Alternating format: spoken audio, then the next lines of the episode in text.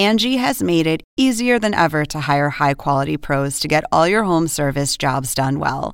Just bring them your project online or with the Angie app, answer a few questions, and Angie will connect you with local pros who match your specific needs. Or book a service instantly at an upfront price. So join the millions of homeowners who use Angie to care for their homes and get your next home service job done well.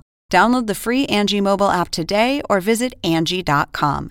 That's A N G I.com.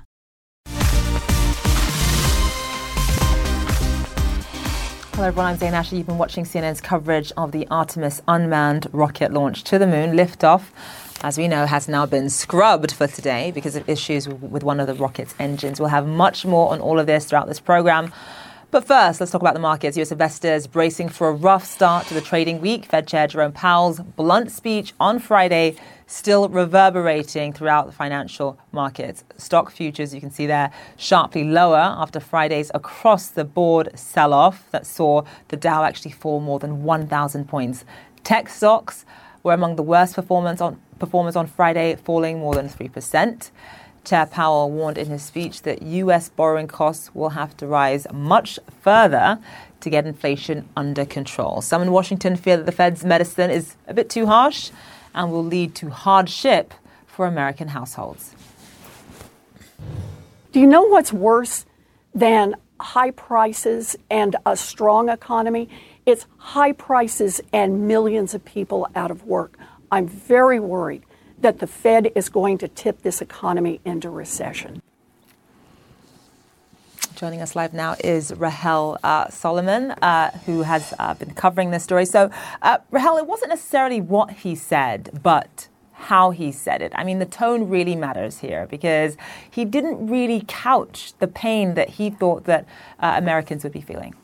I think that's a great point, Zain. We didn't hear Chairman Powell say anything about a soft landing. We didn't hear him really couch those comments with, uh, but we think the economy is coming from a very strong place, as we tend to hear him say uh, more often. This was a very direct message, a very narrow message. And to put that fall on the Dow of the Dow on Friday in perspective, Zain, it progressively got worse. We were at the lows of the session when we closed. Every hour of the day just continued to get worse. And to put it in perspective, it was the worst day in months every S&P sector was lower. Uh, the Nasdaq was among the hardest hit. This, of course, coming uh, as Chairman Powell say says we must raise rates to lower inflation. There is no other way to the other side of this, and essentially saying that it is for the good of the larger public that we get inflation under control.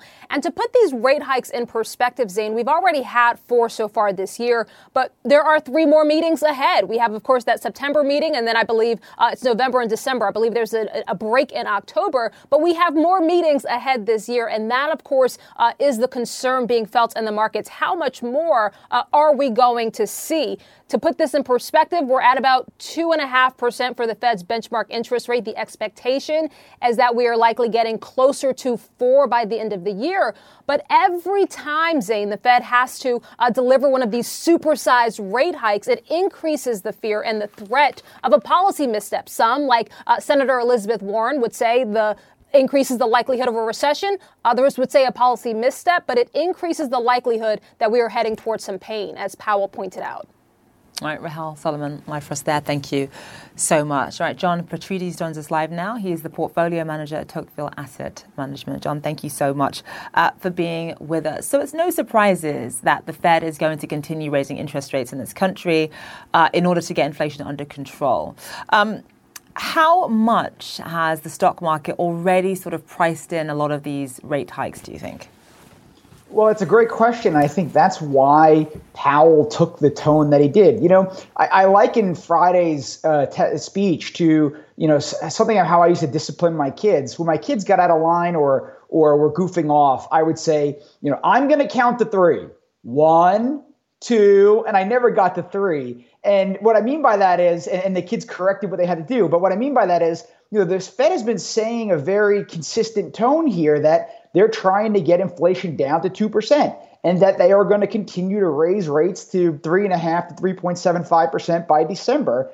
And the bond market and the stock market was rallying on a story that was floated around that the Fed was going to cut rates. And they wanted to make sure they give a very, very stern message.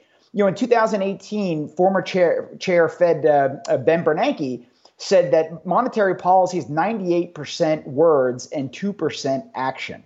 And you know, the Fed really wanted to throw us into recession now. Why only raise 75 basis points the upcoming meeting? Why not get us to 4% now? You know, just just shut just just turn the spigot off right now. Why wait? So I think they want to send a very mess very strong message that hey, we're not cutting rates anytime soon because we still got to get to raise rates.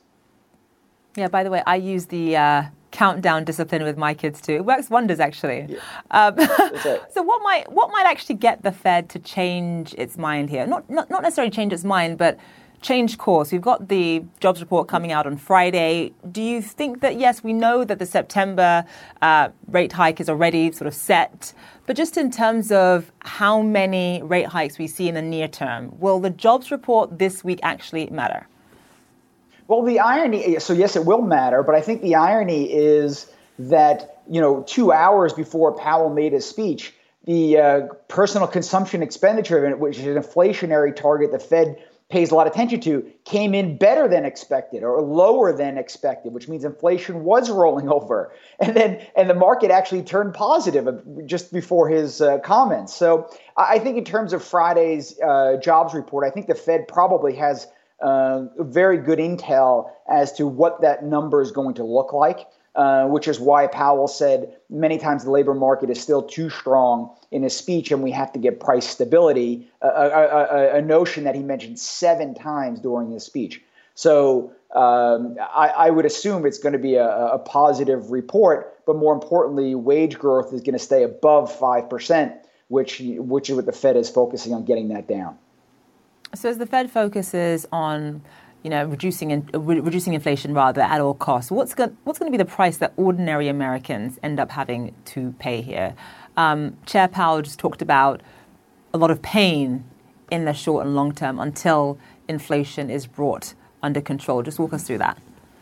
Well, it is really a catch 22 situation because remember, inflation is simply the growth rate of money. And what the Fed is trying to do is slow the growth rate of money. So, you know, with the exception of maybe some, you know, your, your grocery bill will fluctuate, the gasoline prices will fluctuate.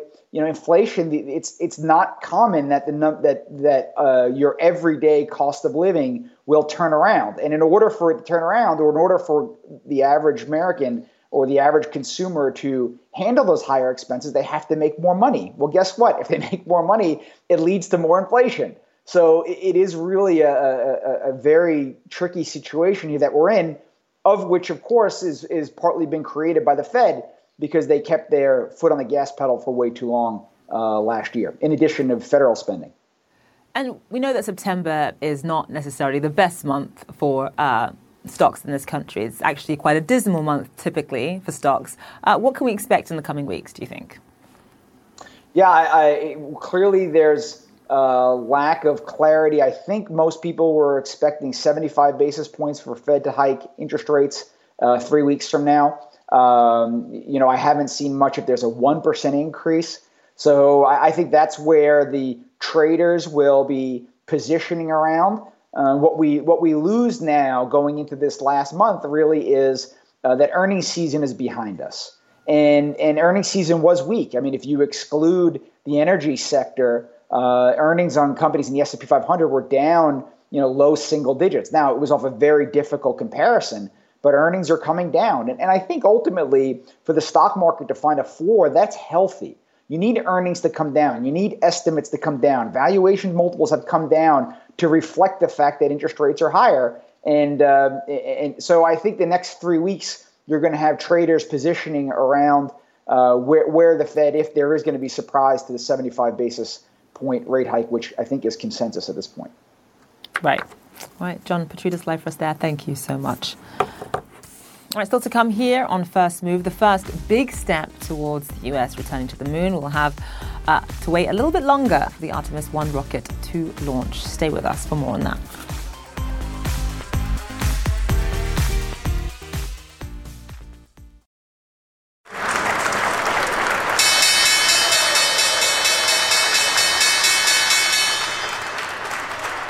Right, welcome back to First Move. US stocks are up and running on this Monday, on the start to the trading week. This is going to be a closely watched market open. Everyone's going to be watching this very closely after what we saw on Friday when the Dow was down about a thousand points or so. A dismal day in terms of the markets. Uh, as expected, US stocks are weaker right now across the board. The Dow is down 260 points or so after the S&P 500's 3.3% drop as well on Friday, the worst day of trading on Wall Street since the spring. Investors selling stocks after Fed Chair Jerome Powell vowed to get the job done on inflation, increasing the possibility that the U.S. central bank will be aggressively uh, raising interest rates for several months to come.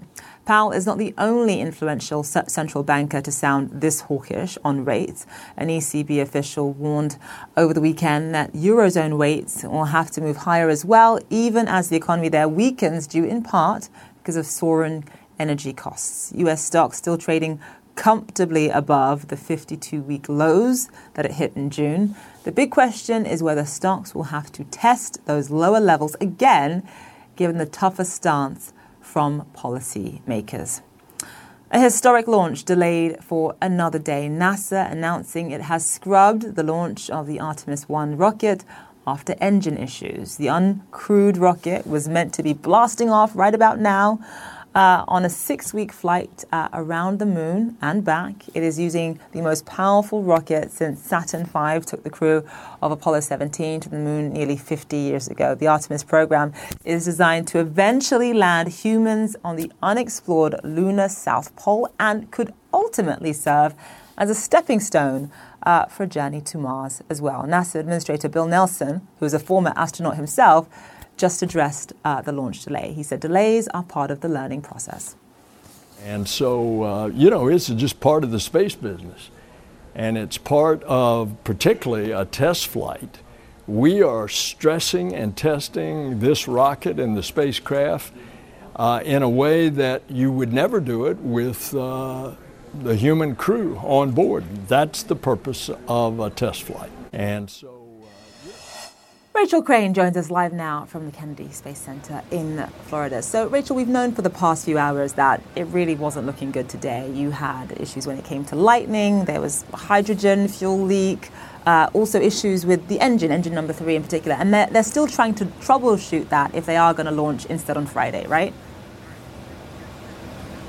That's right, Zain. We don't exactly know the nature of today's issue with engine number three. NASA will be holding a press conference in a few hours. Well, hopefully, we will glean some more information. Uh, but, you know, it really all hinges on what exactly the problem is here. If they'd be able to fix it out on the pad, uh, they could potentially make that Friday uh, launch opportunity. But if it is a serious problem, they may have to roll the, the vehicle back to the vehicle assembly building, and that would be a much more, much longer delay. So it remains to be seen really when they will attempt to launch Artemis 1 next, uh, depending upon what the, the issue here was with Engine 3. But as Bill Nelson was just saying, you know, this was a test launch. It's important that people remember that. And so this is really all part of the learning process. Nobody here, uh, or, and no one in the space community is really all that surprised that today's launch was scrubbed. In fact, all of the rehearsals, which are called wet dress rehearsals, uh, leading up to today, they had significant issues. Three of them were complete failures. They had major uh, technical issues. The fourth was deemed a success by NASA, but they never got into the countdown to the, the, the place that they were targeting. They were targeting nine seconds and they only made it to 29 seconds. And I know that doesn't sound like a lot, but in those last, you know, few seconds of these of these launches, a ton of stuff happens. So they weren't able to run through quite as much as they had hoped. So today sort of goes back into the, the rehearsal category, and hopefully, whether it's this week, next week, they'll have another launch attempt soon, and this, you know, rocket, this this historic launch will take off. And I just want to point out this rocket behind me. It is the most powerful rocket ever created. I mean, the Saturn V, uh, that's what powered us to the moon. This thing is even more powerful than that. And as you pointed out, there was no crew on board, so today's scrub is not not quite as complicated as it would be if there had been crew on board. You know, we know we know that they have to defuel the plane, but they don't have to, you know, get the astronauts out of the Orion capsule. But what is inside the Orion capsule, Zane, is pretty pretty cool. There's a lot of science on board, hitching a ride on this Artemis One mission, uh, and Moonikin Campos is one of them. He's a full-size mannequin that's sitting in the commander seat, and he's wearing the uh, the flight suit that astronauts will wear on these missions. Also has all kinds of sensors to measure the vibration and the acoustics, also radiation sen- sensors. And then there's two additional what they call phantoms, which are mannequins, but just from the torso up, and they're modeled after women because, of course, with Artemis 3, it's going to be the first woman landing on the lunar surface, and women we know are more impacted by space radiation than men. So one of these uh, phantoms is the control, and the other one is wearing what's called the AstroRad vest. This was uh, developed with Germany and Israel, and it's to potentially protect the astronauts that will be flying on these missions from the deep space radiation, from the energetic particles uh, and solar radiation, what have you. So it was really to try and test that and see how effective this vest could potentially be to shield our astronauts from that, you know, dangerous radiation you experience once you pass the Van Allen belt. So a lot of a lot of science on board waiting to hitch a ride whenever this thing eventually takes off. But Zain, as you know, today is officially a scrub. Yeah, and they really do have to get it right, right? Because there's so much writing on this, not to mention about $100 billion as well. But just talk to us about um, what this sort of new era of space ex- exploration actually signals here. The end goal is to be able to have a permanent base, if you will, for humans on the moon. Just walk us through that. That's right, Zain. And I just want to point out that the SLS, each flight of this system is going to cost about $1.4 billion. That's an incredibly high price tag and has been criticized by many. This program, as you pointed out, has been incredibly expensive, really, really delayed. Today's just one of, a, of many delays that this program has experienced. But as you pointed out, this is all really in the attempt to not just have flags and footprints like we did in the 60s 60s and 70s on the moon, but to create a permanent, uh, a permanent presence on the moon, to be ordered to run through the paces, do all the, the, the technological experimentation, the science experimentation that is needed in order to do, you know, the holy grail mission of space exploration, which is land a person on Mars. Now, in order to land humans on the moon, NASA is not just relying on that rocket and that space capsule behind me. They've also partnered with SpaceX in a nearly $3 billion contract to create what's called the Human Landing System. Now, that will be utilizing SpaceX's Starship. Now, Starship, uh, SpaceX has been working on for years now, and Starship will fly on its uh, super heavy booster. This is a mega rocket, and it's going to be way more powerful than that rocket behind me, the SLS. The SLS has about over 8 million pounds of thrust, but when Starship eventually flies, they haven't even had an orbital test yet. So, you know, this is going to be, this is a long time in the making.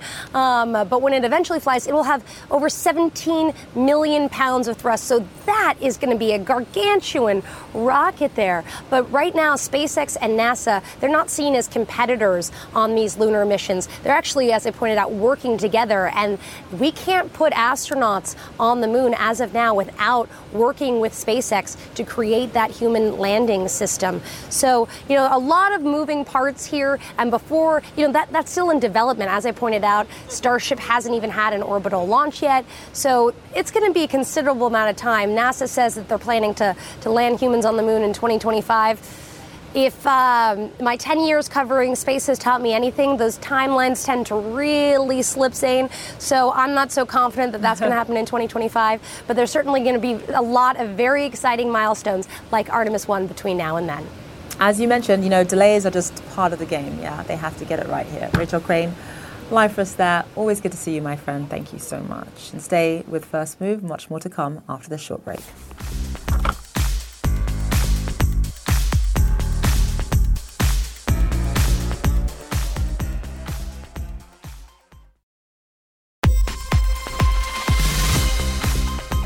The stories making headlines around the world. The G7 and Moscow say they welcome a planned visit from the world's nuclear watchdog to the Zaporizhia nuclear power plant in Ukraine. It follows new fighting around the complex, with Russian and Ukrainian officials reporting more shelling over the weekend. It comes as Ukrainian forces have begun shaping operations to prepare for a significant counteroffensive, according to U.S. officials. Sam Kiley has more on what that, offen- what that offensive could mean six months into this brutal war. The Ukrainian Ministry of Defense has confirmed that an offensive is currently underway in the south, uh, along the southern battlefields, predominantly in Mykolaiv and Kherson provinces. Uh, and this is because clearly their target is going to be the city of Kherson, which sits not only on the Dnieper but at the head of a canal supplying water to Crimea, which the Ukrainians cut in 2014. Kherson was uh, among the first targets, uh, first cities captured by the Russians. So it's clearly a very, very important strategic location. This is also a very important moment for Ukraine. Just over six months into the war, they've been talking a lot about a counter counter-offensive. My colleague uh, Jim Sciutto says that his sources are describing this early stages as what they call the shaping opera- operations, going after command and control systems, uh, air defences, and so on. But we're also hearing anecdotally on the ground uh, from soldiers that a number of small villages may already have been captured as the Ukrainians try to get on the front foot in this war, and all of this coming at a time when the Zaporizhzhia nuclear power station remains itself on the front line. Uh, the United Nations saying that it is hoping to get inspectors uh, into that location with the agreement of the Russians and the Ukrainians in the next few days. Sam Kiley, CNN in Zaporizhzhia. Pakistan's army is conducting rescue operations in areas devastated by severe floods. Officials say the unprecedented climate disaster has now killed more than 1,000 people since mid June. The government is appealing for help from abroad, saying a third of the country could be underwater by the end of the monsoon season. CNN's Anna Coren has more. A young life hanging in the balance winched across rushing water in Pakistan's flood soaked Sindh province. Safely off the bed frame, it's an older man's turn. Lucky for some, but these floods have killed over a thousand people since mid June, including over 350 children, according to UNICEF. This is a calamity uh, of proportions I think Pakistan has not seen. Uh, some of the areas hit are also some of the most vulnerable areas uh, of the country. Pakistan normally goes through three to four monsoon rain cycles each year. It has had eight in that time. And the wet season will drag on through September. Extreme heat has baked the earth. The rain can't soak in. Flash flooding comes next. These satellite images show the Indus River swelling, nowhere for the water to go, and few routes to escape it. Highways through central Pakistan have been cut off, bridges broken as villages wash away. In the northwest of the country, army choppers rescue desperate people. Another person saved. Others scramble for the next helicopter. This is a climate uh, crisis, uh, climate that has been uh, mostly done by uh, richer countries uh, contributing to the to the to the crisis. And I think it's time that the world responded to support Pakistan in this time of need. As Pakistan and NGOs appeal for international aid, the weather forecast is finally brightening. All are hopeful for a break in the rain, a chance to further assess the damage. What is immediately obvious the toll that climate change is taking. Pakistan's relatively low carbon footprint not enough to save it from the dangers of our warming world. Anna Coren, CNN, Hong Kong. In Iraq, supporters of an influential Shia cleric have stormed the Republican palace in Baghdad's Green Zone. It comes after Muqtada al Sadr announced he would withdraw from politics after tensions over a political deadlock. The demonstrators have forced the Prime Minister to suspend all meetings until further notice. Air France says it suspended two pilots of fighting while at the controls during a flight. The airline said the altercation in the cockpit was quickly resolved without affecting the plane's safety. Air France only acknowledged the incident, which happened in June after it was reported in a Swiss newspaper. Let's get more now uh, from CNN's Scott McLean. This actually happened back in June. This was a flight from Geneva, Switzerland to Paris, France, a little over an hour flight time. And there was some kind of a disagreement in the cockpit, which flared up into a physical altercation. We don't know what kind of physical altercation, but in a writ- written statement, the airline described it in a much more benign way, saying that the pilots exchanged inappropriate gestures, though they have also confirmed that the pilots were not giving each other the finger. This was something that turned physical. Now, the airline, Air France, says that the flight continued on normally, that the issue was resolved. It's not clear when or how Air France actually found out about what had happened, but it has gone ahead and suspended the two pilots while it looks into it. This is not the only safety mishap for Air France in the news lately. Last week, the French Air Safety Investigative Agency, called BEA, released a report on an incident that happened back in December 2020 on a flight from the Republic of Congo to Paris, France. In that case, a fu- there was a fuel leak, and safety procedure dictated that the pilot should have shut down the engine with the leak, but that didn't happen. And according to the report, that created a fire hazard.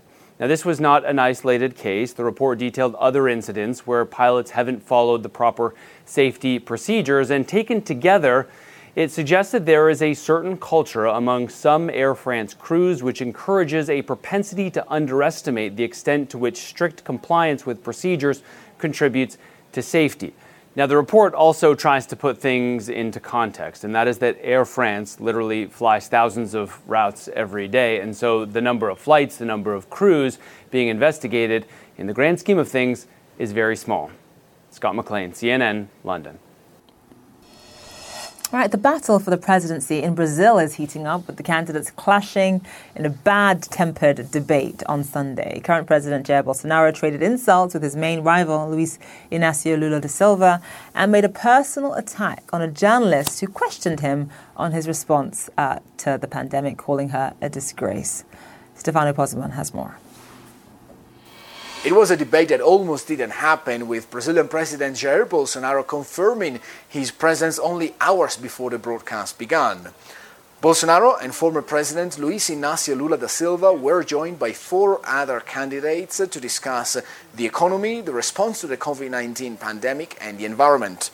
Lula was questioned about the series of corruption scandals that took place while he was president between 2003 and 2010.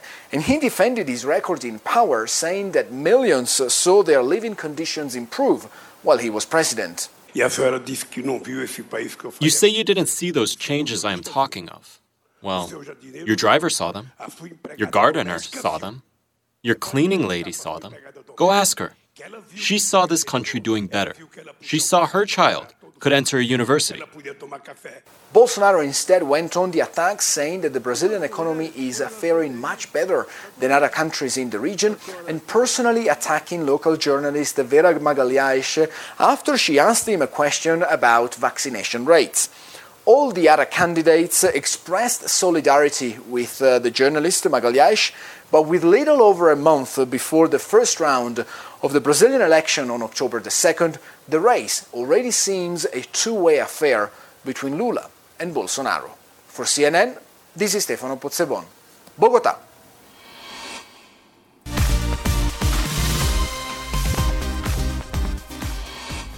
Right, US markets have opened lower, a second day of losses following Fed Chair Jerome Powell's hawkish policy speech on Friday. All the major averages falling in early trading, although tech stocks are off their worst levels of the session.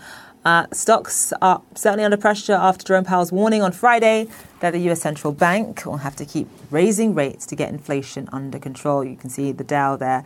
We've only been trading for about half an hour or so. The Dow is down about 200 points. Let's bring in Paul La Monica to break it all down. So, with uh, Fed Chair Jerome Powell's comments on Friday, what does that mean for tech stocks, growth stocks like, uh, especially the Nasdaq? Just walk us through that. Yeah, it's a great question, Zain. I think there had been a lot of hope that if the Fed were to slow down the magnitude of its rate hikes, that would lead to an environment where investors would once again embrace riskier assets, growth stocks like tech, cryptocurrencies. Uh, but you're seeing Bitcoin plunging today below 20,000 again. Really, what's happened is that investors now have this rude awakening that the Fed is still very concerned about inflation. They're not going to uh, relax anytime soon. So we're likely to see if the data uh, justifies it another three quarters of a point hike in September. And I think the Fed is just going to have to take every uh, future rate decision meeting by meeting, depending on what's happening with the jobs market and inflation data. How much have uh, investors, how much of the market's already priced in a lot of these rate hikes? Now, all of a sudden, they are once again starting to price in more aggressive rate hikes. Uh, just a month ago, we were down to less than a 30% chance of another three quarters of a point hike at the September meeting. People were really hoping that the Fed could start to slow the pace, half point hikes, then maybe quarter point hikes down the road. That's not in the cards anymore. Now you're looking at a 65% probability of another three quarter of a point hike in September, and that would be the third consecutive 75 basis point increase. So the Fed very aggressive, unprecedented type inflation fighting moves, really not seen since the days of Paul Volcker. Right. Uh, Paul La Monica, live for us there. We'll see what happens with the markets over the course of the rest of the day. And that is it for the show. I'll be back in a couple of hours with my show, One World. Connect the World with Becky Anderson is up next. You're watching CNN.